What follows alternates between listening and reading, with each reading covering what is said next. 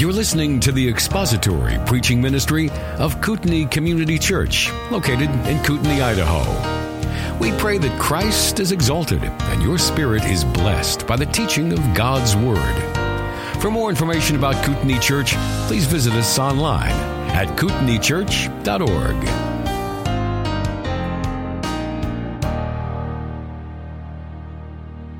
So we've been in the book First John. We've you know covered chapter one uh, all the way through so far. Um, today we're going to be looking at chapter two, verses um, one and two only. Um, the title of my message today is "Message to the Children of God."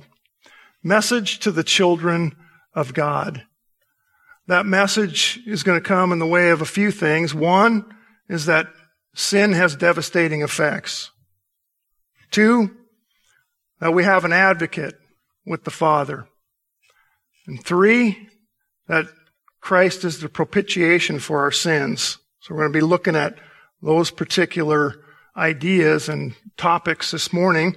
And we're going to be reading in the, first chapter. We're going to start uh, in our passage is we're going to look at verse uh, chapter one, verse five through chapter two, verse six.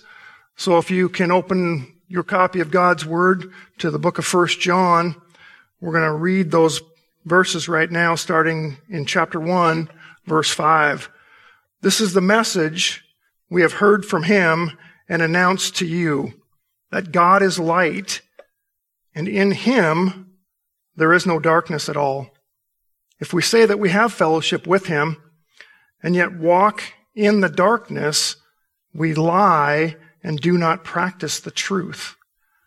But if we walk in the light, as he himself is in the light, we have fellowship with one another, and the blood of Jesus, his son, cleanses us from all sin. If we say that we have no sin, we are deceiving ourselves and the truth is not in us. If we confess our sins, he is faithful and righteous to forgive us our sins and to cleanse us from all unrighteousness. If we say that we have not sinned, we make him a liar and his word is not in us. My little children, I am writing these things to you so that you may not sin. And if anyone sins, we have an advocate with the Father, Jesus Christ the righteous. And he himself is the propitiation for our sins, and not for ours only, but also for those of the whole world. By this, we know that we have come to know him if we keep his commandments. The one who says, I have come to know him and does not keep his commandments is a liar, and the truth is not in him. But whoever keeps his word, in him the love of God has truly been perfected. By this we know that we are in him. The one who says he abides in him ought himself to walk in the same manner as he walked. That's our kind of our lay of the land for what we're going to be looking at this morning. Uh, the, the book of First John is really an, an interesting book to me. It's relevant, obviously, to any age that we live. And John has a number of purposes when he writes the book. Uh, you know, he proclaims the eternal life. That's what we talked about in, in the first chapter. He's addressing the Gnostics that uh, the physical world is evil. And so to do that, he confronts that error with truth that Jesus Christ is both God in human flesh, right? And he has a physical body. This time of year, that's important for us to understand, isn't it? To remember the birth of Christ. And we just celebrated that. God in human flesh arrives on the scene to provide uh, hope to the nations. I mean, without that lightning rod coming into the world, I mean, what does that say for us? It provides that hope and that light that we need. He dies. He's resurrected. He lives forevermore to make intercession for us. Without this perfect sacrifice, we just don't have that same access to the Father. We just don't have that. It's Jesus that provides our salvation. It is of His doing. He draws us. He grants us repentance. He secures us with the Holy Spirit, seals us till the day of redemption. It says um, our inheritance is locked in. It's guaranteed. We know we're going to receive that. We'll spend eternity with Him. And that's a hope that we have, isn't it? It's amazing. John also says that God is light. The beauty of light is that it reveals truth. I mean, as we look into the scriptures, you can probably attest to that yourself as you read it. All of a sudden, that illumination is there and you begin to grasp the concepts and it penetrates your heart and your mind and it propels you on to live for the gospel. All of life comes from the, the God who is light. He provides us that life. We need that. But light also exposes darkness, doesn't it? Exposes darkness. It exposes sin in our lives. That's a terrifying concept. Don't really want that, but it is there and it's relevant and we need to identify with it and understand it. Sin has consequences. And we looked at the first chapter there uh, in verses 5 to 10. If you look at verses 6 8, and 10, they all start off the same way. If we say, if we say that we have fellowship with him, verse 6 says, and yet walk in the darkness, we lie and do not practice the truth. Our walk, he says, should be consistent with the things that we say about our faith. It should be matching up. And if we, if they don't, he says, we lie and don't practice the truth. Verse 8 says the same thing in a similar way, but a little different. If we say that we have no sin, we're deceiving ourselves and the truth is not in us. To deny sin is really to deceive ourselves. Can't deny sin in our lives. If we say in verse 10, it says, if we say that we have not sinned, we make him a liar and the word is not in us Then to say that we have no sin, that we are perfect. I mean, well, that's just crazy talk. Who says that we have no sin? I mean, Proverbs 20 verse 9 says, who can say, I have cleansed my heart? Who can say, I've cleansed my heart, I am pure from sin? I don't think anybody can say that. But yet some people try to live that way, and it's just not possible. Nobody is free from the, the effects of sin in our life. And John says in, in verse 9 of the first chapter, he says, because sin is in our life, because a believer is affected by sin, he says we're supposed to confess our sin. We're supposed to get it out there, have a short list of our sins because it affects our fellowship with God and with other people. We're not supposed to uh, harbor that. Remember that John's up in years when he wrote this book. He's around 80 years old. He's the last living apostle. He is writing to Asia Minor, the, the believers in that area, to the churches that had been scattered abroad. Um, he speaks one with uh, kind of that fatherly tone, that pastoral tone. Uh, he speaks to his readers with affection. You can hear it in his voice almost when he says, my little children. It's like as a little child, you grab their little faces, you know. And my little children, I'm writing these things to you so that you may not sin. And you think about that. That sin has really devastating effects, doesn't it? The effects of sin are devastating. It, it, whether you're a believer or an unbeliever alike, it is impacting. Sin can either, you know, destroy you or it can humble you. Sin can shake its fist at God or it can put a person on their knees. It, it just is impacting and it's how you look at it and how you deal with it. But everyone has to deal with it, don't they? God is not selective in saying that some, you know, have sin and others don't. I mean, think of Adam and Eve. I mean, Romans 5:12 says, "Therefore, just as through one man sin entered the world, and death through sin, and so death spread to all men because all sinned." We don't have a choice. We have a sin nature and it is destructive and we have to deal with it. it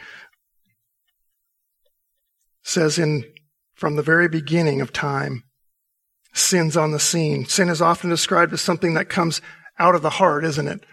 Romans 17:9 says, "The heart is deceitful above all else and desperately wicked. Who can know it?" I mean, it comes out of the person. Sin never produces anything good. The only time I can think of it is anything good is that it humbles you to the point of finally looking up, finally seeing that there is a savior and that there's hope. But even that, the scriptures say, God draws that person, right? It's not really us doing it. So sin never produces anything good in our lives. The Bible is filled with story upon story of the devastating effects of sin. I mean, we can, we can sin against God. I mean, you see the story of, you know, Moses going to the, to the mountain to get the Ten Commandments and, you know, people are clamoring, you know, where's Moses? And next thing you know, all the people are bringing the gold before Aaron and he throws together a golden calf. And it says in Deuteronomy, and I saw that you had sinned, you, and, you had indeed sinned against the Lord your God. That's Deuteronomy 9:16. I mean, we can sin against other people. We can lie to them. We can steal. We can do a lot of things. There's also unintentional sin that affects us. We don't even know we're doing it. Numbers 15:2 says, also if one person sins unintentionally, then he shall offer a one-year-old female goat for a sin offering. I mean, it's devastating. Even our health, the scriptures say, is affected by sin. Our health is affected by sin. Psalm 38:3. There is no soundness in my flesh because of your indignation. There is no health in my bones because of my sin. Wow. That's amazing. It affects even our health.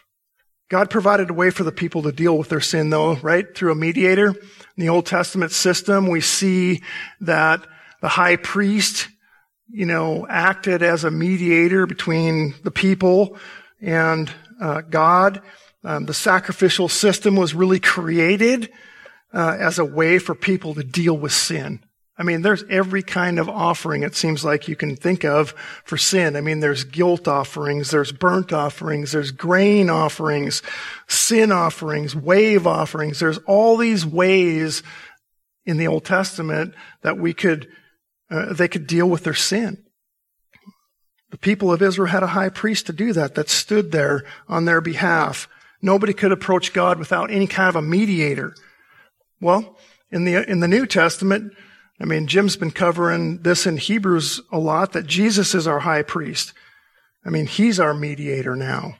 It says in Hebrews 4, 14 to 16, it says, Therefore, since we have a great high priest who has passed through the heavens, Jesus, the Son of God, let us hold fast our confession, for we do not have a high priest who cannot sympathize with our weaknesses, but one who has been tempted in all things as we are, yet without sin. Therefore, let us draw near with confidence to the throne of grace so that we may receive mercy and find grace to help in time of need. Wow. He's our high priest. So when we get to John, 1 John chapter 2, we're going to look at our first verse there. My little children, I am writing these things to you so that you may not sin.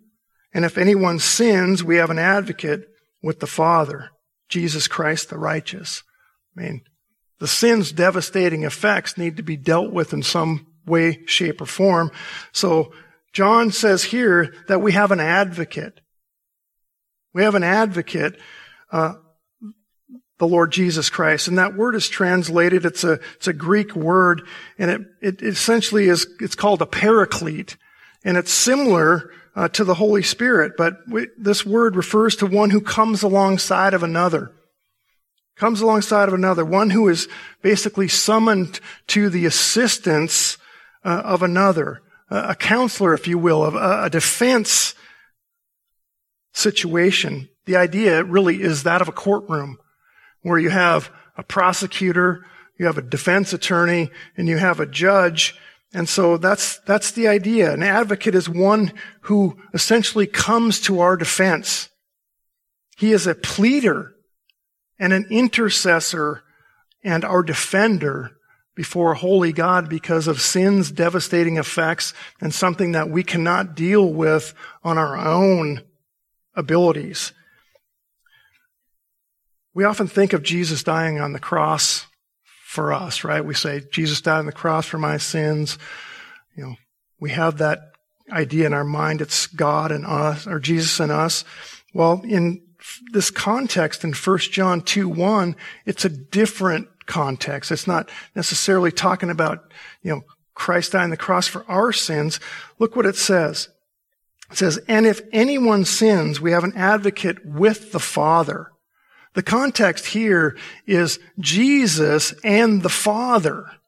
This is, this is the, the idea. It's not talking about Jesus and us. It's God's direct communication with the Father in this matter. Jesus represents us before the Father. He's our advocate. We're going to talk about the reasons why that's important here in a minute. But the same word paraclete is often used of the Holy Spirit. You might have heard this before, that the Holy Spirit uh, is our helper. Similar idea as an advocate. It's not exactly the same translating it, but it's similar. If you think of John 14, 6, it's, it says there, I will ask the Father and he will give you another helper. One that will come alongside you to help you live your life. The Holy Spirit is, is here as your helper, he says, that he may be with you forever. That's the idea, that he may be with you forever. John 16, 7. But I tell you the truth, it is to your advantage that I go away. It's to the advantage of us that Christ went away. It's our, to our advantage. Why? For I did, he says, for I do not go away. The helper is not going to come. So Christ leaves, the Holy Spirit comes to help us and guide us. The Paraclete, the one called alongside of us who provides guidance and comfort, is left behind for us. That's the idea. Romans 8, 26 and 27 says this, In the same way, the Spirit also helps our weaknesses.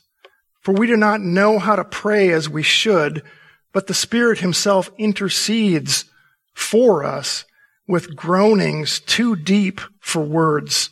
And he who searches the hearts knows what the mind of the knows what the mind of the Spirit is because he intercedes for the saints according to the will of God. So you can see the connection there. We have an advocate in Jesus. The Holy Spirit also intercedes for us. There's a connection there.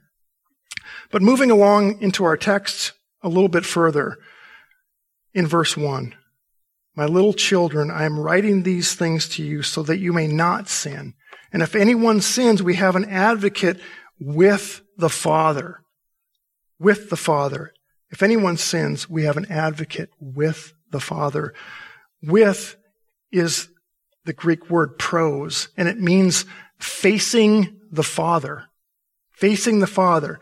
So in the courtroom scene, Jesus is face to face with the Father in heaven, advocating for us. You see, He's there now. The Holy Spirit, though, is interceding for us here on earth. That's the difference. The Spirit was given to us to be our helper because Jesus left this earth to go be with the Father. Right? Jesus is now our paraclete in heaven. He's there. This is the courtroom scene depicting Christ as our advocate. That's what it's representing. Jesus himself standing face to face with the Father, representing us, and our sin is ever before there, before him. Defense attorneys argue their case, don't they?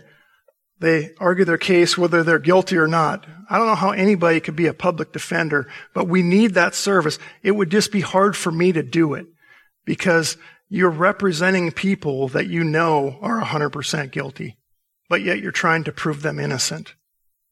In this case here, Jesus is not trying to prove our innocence, but to confirm our guilt. That's the difference. There's a big difference in that. Jesus does not defend our innocence at all, but rather proves our guilty and our need for a Savior. Our sin requires an advocate that can go to the Father on our behalf because we, we can't do it on our own. We don't have the ability to do it. If sin happens, which is the cause, then the paraclete, Jesus, is there with the Father for us, which is the effect. That's how that goes.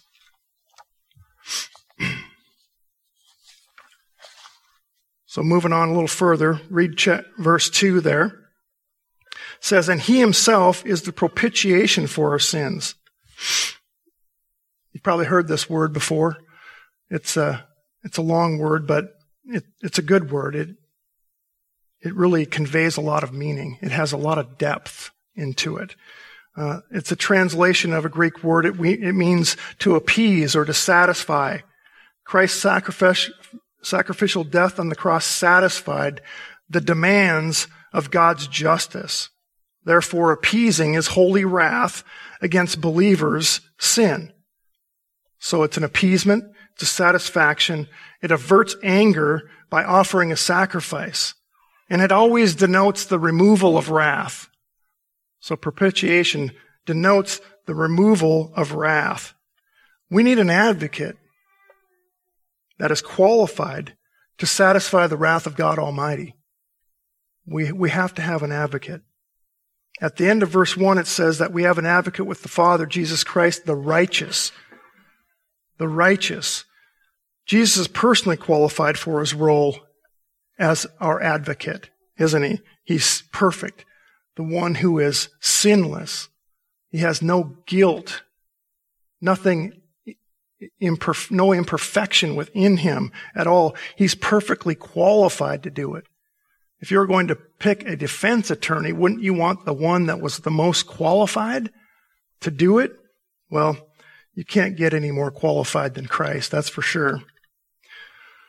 There's good news in this story, in this message today, and, you know, there's also bad news. Bad news is there's God's wrath and people are under that wrath, and that's a struggle. And it's uh, we see it uh, so prevalent. If you were to read John three thirty six, you you would find these words: "He who believes in the Son has eternal life, but he who does not obey the Son will not see life, but the wrath of God abides on him." The wrath of God abides on him. Anyone who trusts Jesus has eternal life, don't they?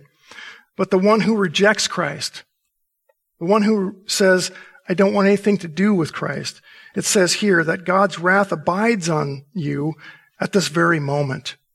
The wrath of God does. This wrath is very real and is very present in our world today. It's not something that we are looking in the past for because Romans 1:18 says for the wrath of God is that's present tense is being revealed it says, from heaven against all ungodliness and unrighteousness of men who suppress the truth in righteousness. Did you know that you can suppress the truth of God? You have any idea? To suppress is to hold down the truth. That's what it means, is to hold down the truth. It's like the image of a beach ball at, at the beach and you're trying to push it under the water, what happens when you do? It wants to come up, doesn't it? It wants to come up. But in order to keep it under the water, you gotta keep holding it down. That's the idea.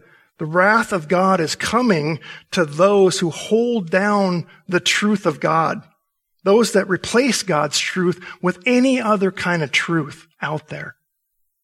That's suppressing the truth in unrighteousness. And the result of that is that it requires wrath.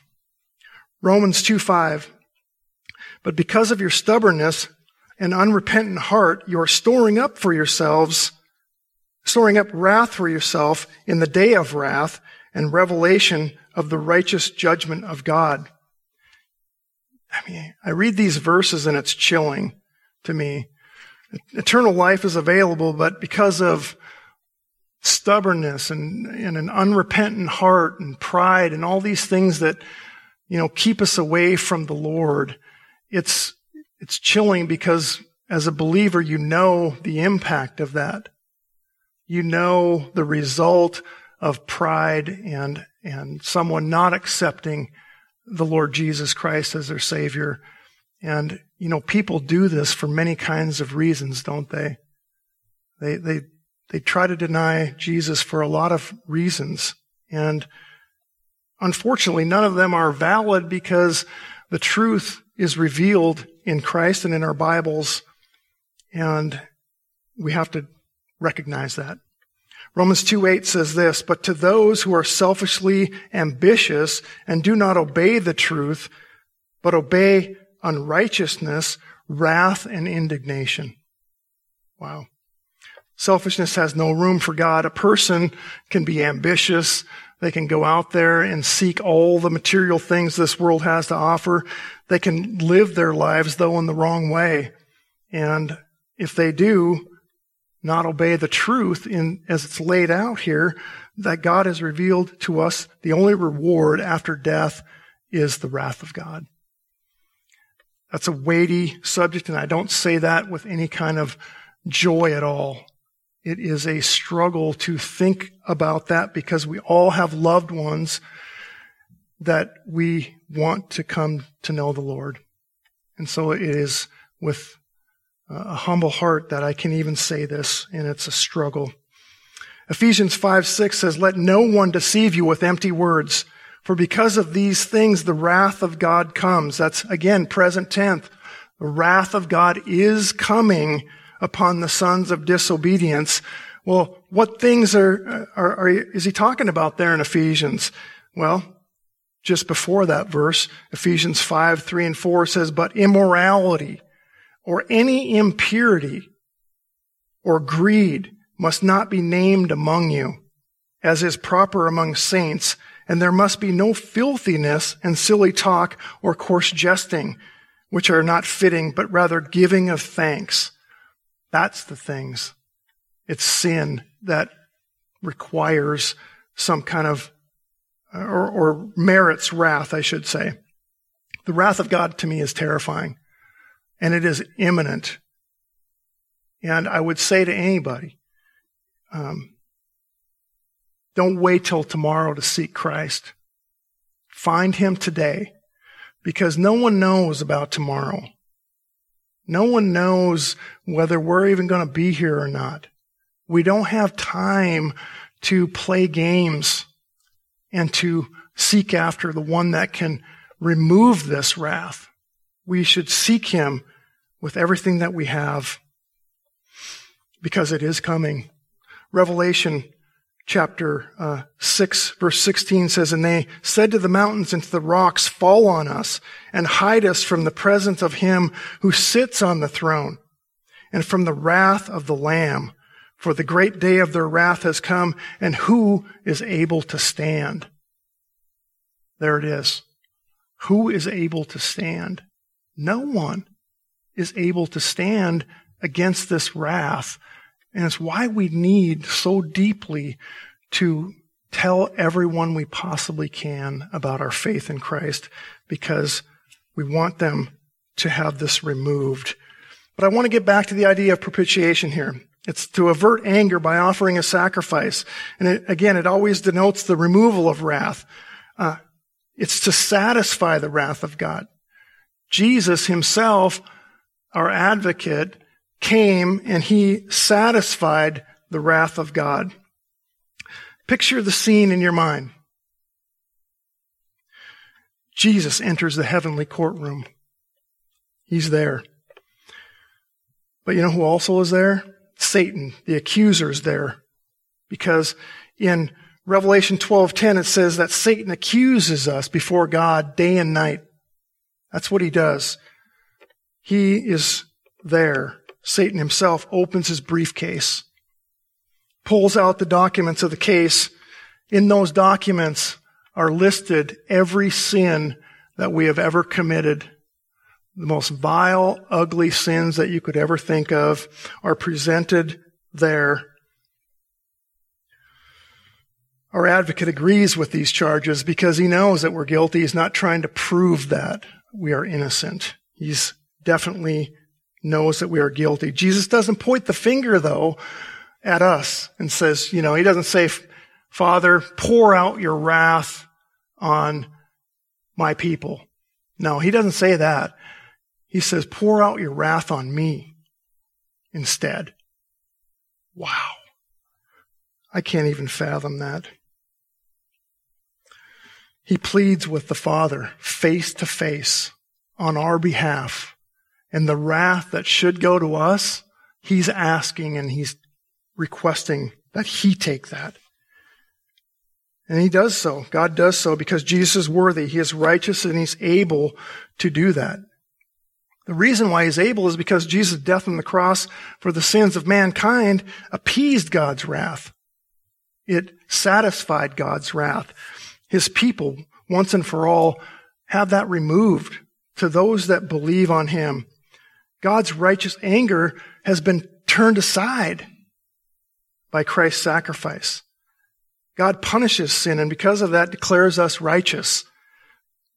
God is obligated to judge sin.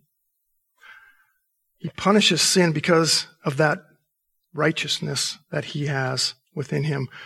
I read uh, uh, uh, something from Steven Lawson on this, and he said this, God demonstrates his justice by not punishing sin, but by punishing himself in the person of God the Son, serving as our substitute. You think about that. Wow. That's pretty amazing that God would do that for us. But you know what? There's good news in some of this. It's not all wrath. It's not all bad. There is good news, and God's not destined us for wrath. It says in the scriptures in, in 1 Thessalonians 5 9, says, For God has not destined us for wrath, but for obtaining salvation through our Lord Jesus Christ. He doesn't want us to have that wrath. Sinners are to turn uh, to God for salvation, aren't we? That's the only way we can really avoid the wrath. We need to throw ourselves down at His mercy. We should be seeking His face. We should be turning from our wicked ways. We should be repenting of our sin and showing a godly sorrow over sin. Right? The scriptures talks about a worldly sorrow and a godly sorrow, and we should be uh, moving away from the worldly sorrow into the godly sorrow, which is really a grieving over our sin and how that affects our relationship between a holy God. And we need to walk in a manner that's different. That's the idea. When we are saved, we walk in a manner that is different from before. We don't stay in our sin. We don't uh, walk exactly as before there should be some kind of a change in our character and in the way that we walk our lives. We walk as Jesus walked now. Follow His commands, His ways, His truth. It's not my truth anymore that I follow because my truth is all selfish. We need to flee wrath. We need to run into the arms of God. There is no other way to avoid the coming wrath. Matthew 3 7 says this, but when he saw many of the Pharisees and Sadducees coming for baptism, he said to them, you brood of vipers, who warned you to flee from the wrath to come? Well, I have no idea who warned them of the wrath to come, but I am here warning everyone in this room and anyone listening online to flee the wrath to come, to make a decision to seek God and lay your life down at Him. And I, I pray that God will open up His life and heart to you because without it, we are lost. Salvation through Christ is the only way to avoid this wrath. Romans 5 9 says, more, much more than having now been justified by his blood, we shall be saved from the wrath of God through him. The message of the cross is simple. Place your faith and trust in him. It's very simple. But it's very difficult to do, isn't it? It's very difficult to live once you have it. But it is the only way to avoid wrath, and we need to seek him. Much Romans 5 9 says this, much more than having now been justified by his blood, we shall be saved from the wrath of God through him.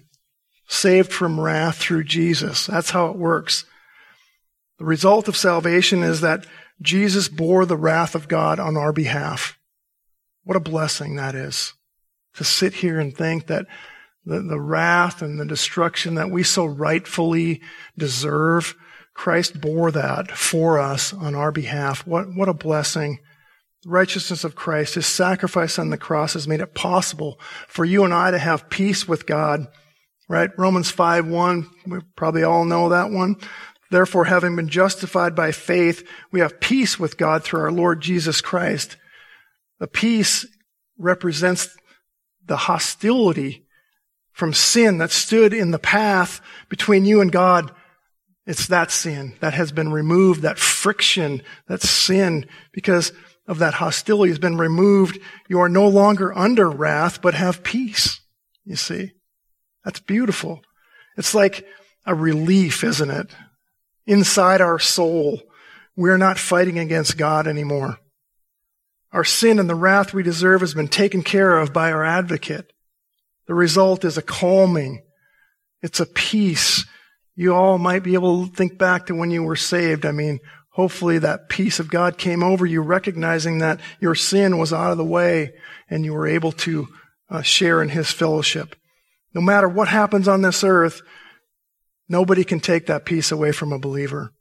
Anything external can be happening. You, you, can't take that away from us. They can take my home and my car and everything I have, but they can't take peace because that is something that God provided for us. Our last point today, dealing with our passage, is the meaning of the word world. And he himself is the propitiation for our sins, verse 2 says, and not for ours only, but also for those of the whole world. Well, what is meant by the world here? It sounds like universal salvation, doesn't it? Spoiler alert. Uh, if you've listened to any of Jim's sermons for the last three years, you can know that that is no. That is not universal salvation. Not going to happen. But yet many teach this truth. I mean, I remember Rob Bell's book uh, a few years ago called Love Wins, right? Where you can do whatever you want.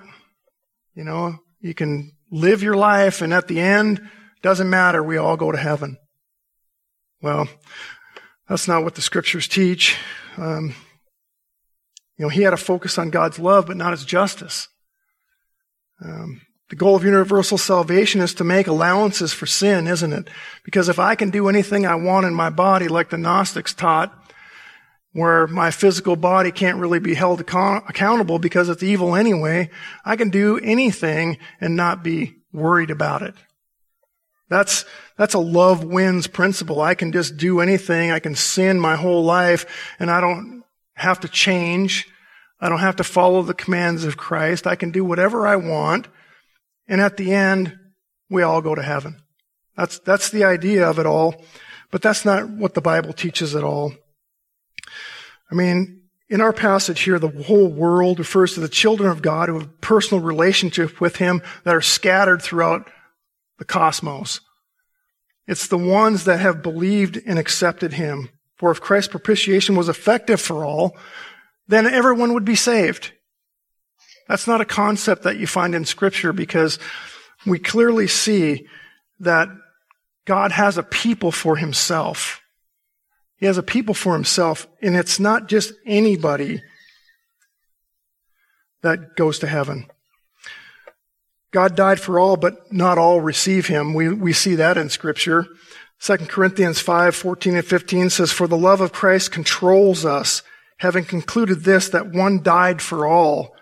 Therefore all died, and he died for all, so that they, not all, they who live might no longer live for themselves, but for him who died and rose again on their behalf. We see that. And we see it again in Hebrews 9:28, the many. So Christ also, having been offered at once to bear the sins of many, will appear a second time for salvation. Doesn't say all. says salvation without reference to sin to those who eagerly await him. God gives Jesus some, not all, for salvation. John 17, 6, I have manifested your name to the men whom you gave me out of the world. They were yours and you gave them to me and they have kept your word. John 17, 9, I ask on their behalf. I do not ask on behalf of the world, but of those whom you have given me. Those you have given me, for they are yours. It's not all. It's those that the Father has given Jesus. John 5, 28 and 29. Do not marvel at this, for an hour is coming in which all who are in the tombs will hear his voice and will come forth. Those who did the good deeds to a resurrection of life, those who committed the evil deeds to the resurrection of judgment. Not all are saved. The teaching in the Bible is strong and it is very clear that Christ's death actually satisfies fully and eternally the demands of God. His wrath has been removed because of that perfect sacrifice. Jesus' death benefits only those who trust in him. For only those who serve him in faith receive cleansing from this sin. So think about this. I mean, sin has devastating effects. You can see it all over our world. Remember that the Gnostics brought in that aberrant teaching into the church saying that the body was sinful and all kinds of devastation came as a result of that. But we have an advocate with the Father, someone that entered heaven on our behalf and paid the penalty for our sin. He, Christ himself bore the wrath of God on himself for us. I mean, that to me is the ultimate gift. Wow. To be able to think that Satan accuses us day in and day out before the Father, reminding him of all of our sin, and yet Christ bore that wrath for us to remove it, that we might have this relationship with him, that we might have a, an idea to, to move in to relationship with one another here, and one day we're going to be with him in eternity and all this world that we have and the struggles within it are going to be gone. And we're going to spend eternity with our perfect, holy, and righteous God. What a blessing that is. Thank you for listening to the latest podcast from Kootenai Church. If you'd like to learn more about Kootenai Church or to donate to our church ministry, you can do so online by visiting kootenaichurch.org. We hope you enjoyed this podcast and pray you'll join us again next time. Once again, thank you for listening.